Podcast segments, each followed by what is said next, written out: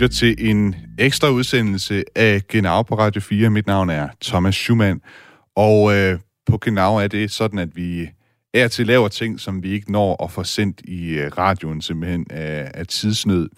Og øh, i seneste udsendelse Genau, der lavede vi et øh, indslag om øh, den advokatundersøgelse, som er udkommet om ærkebispe, ærkebispedømmet i München, undskyld, som har vist, at næsten 500 mennesker har været udsat for seksuelt misbrug som børn i perioden 1945 til 2019.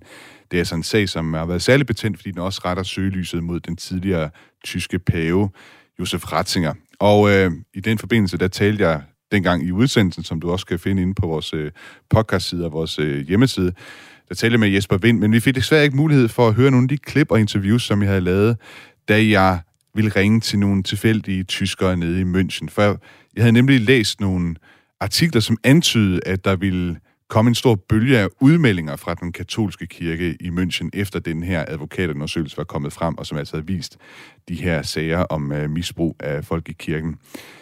Jeg prøvede så at ringe tilfældigt rundt i München for at finde ud af, om der var nogen, der rent faktisk, om jeg kunne få fat i nogen, som havde meldt sig ud af kirken. Knap en tredjedel af borgerne i München, de, øh, de er katolikker, men desværre, kan man sige, og sjovt nok, så fik jeg faktisk slet ikke fat i nogen katolikker.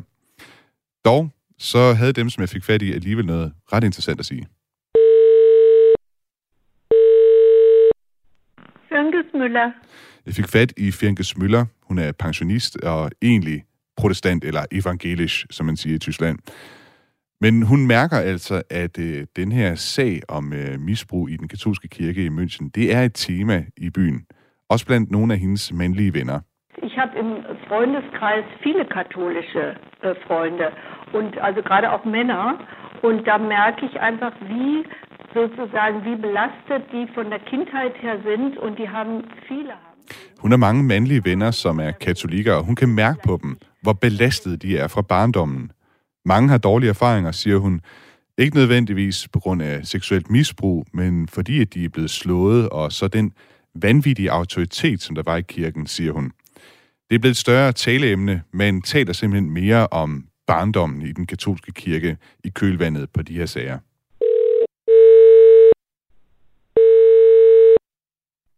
Engelbrecht is godt.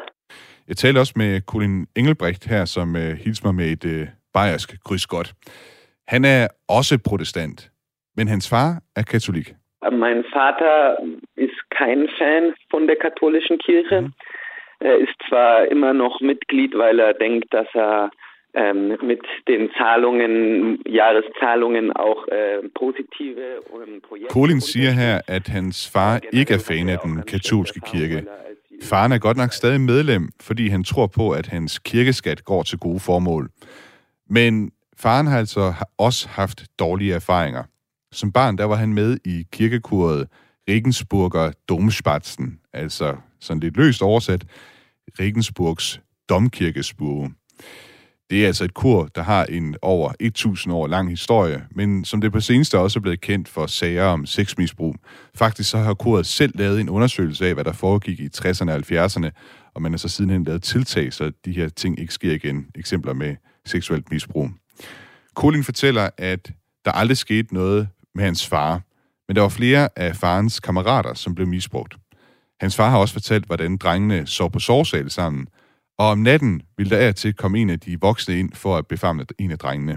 Und einmal haben sie sich dann alle äh, Tomaten äh, eingesteckt und haben dann in der Nacht dahin geworfen, wo der Typ rauskam, um zu schauen, wer das ist, weil sie den ja nie gesehen haben. Und das gab aber dann ganz große Konflikte. Mhm. Von daher haben sie es nie wieder gemacht. En nat så havde drengene her gemt tomater under dynen, og da personen så åbnede døren, kastede drengene altså tomater efter vedkommende, så de bagefter kunne se, hvem det var. Det skabte store konflikter, og de gjorde det aldrig igen.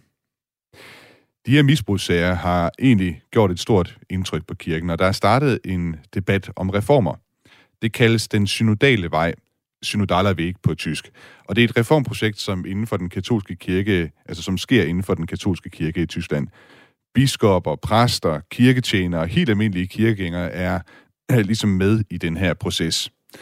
Synodala startede i 2019 på baggrund af misbrugsskandalerne i kirken, og udover diskussioner om magtfordeling i kirken og seksualitet, så har et stort tema også været kvinders rolle, og om de kan blive præster inden for kirken.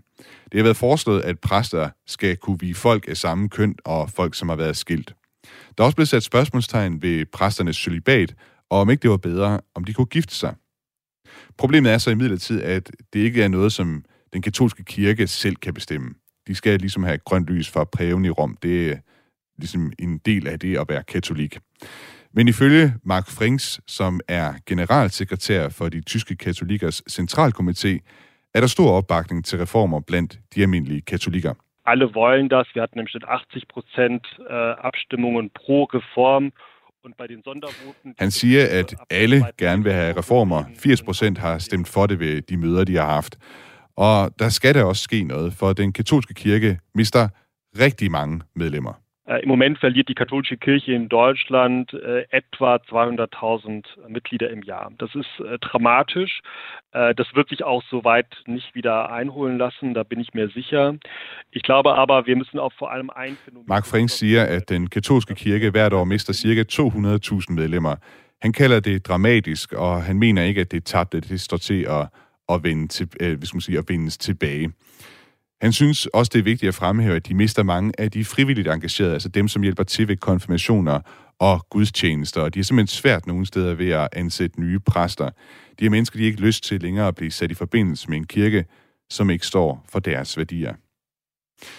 Det var altså øh, nogle indslag, jeg lavede i forbindelse med den seneste øh, udsendelse af Genau, altså den udsendelse af Genau, der blev sendt den 8. februar, og øh, ja, som sagt, det er ikke altid, vi når at sende øh, alt det, vi, øh, vi har lavet, så derfor den her lille særlige ekstra udsendelse. Hvis det er noget, som du kunne tænke dig mere af, så øh, skriv gerne ind til mig, øh, om vi skal lave flere af den her slags øh, ekstra udsendelser en gang imellem.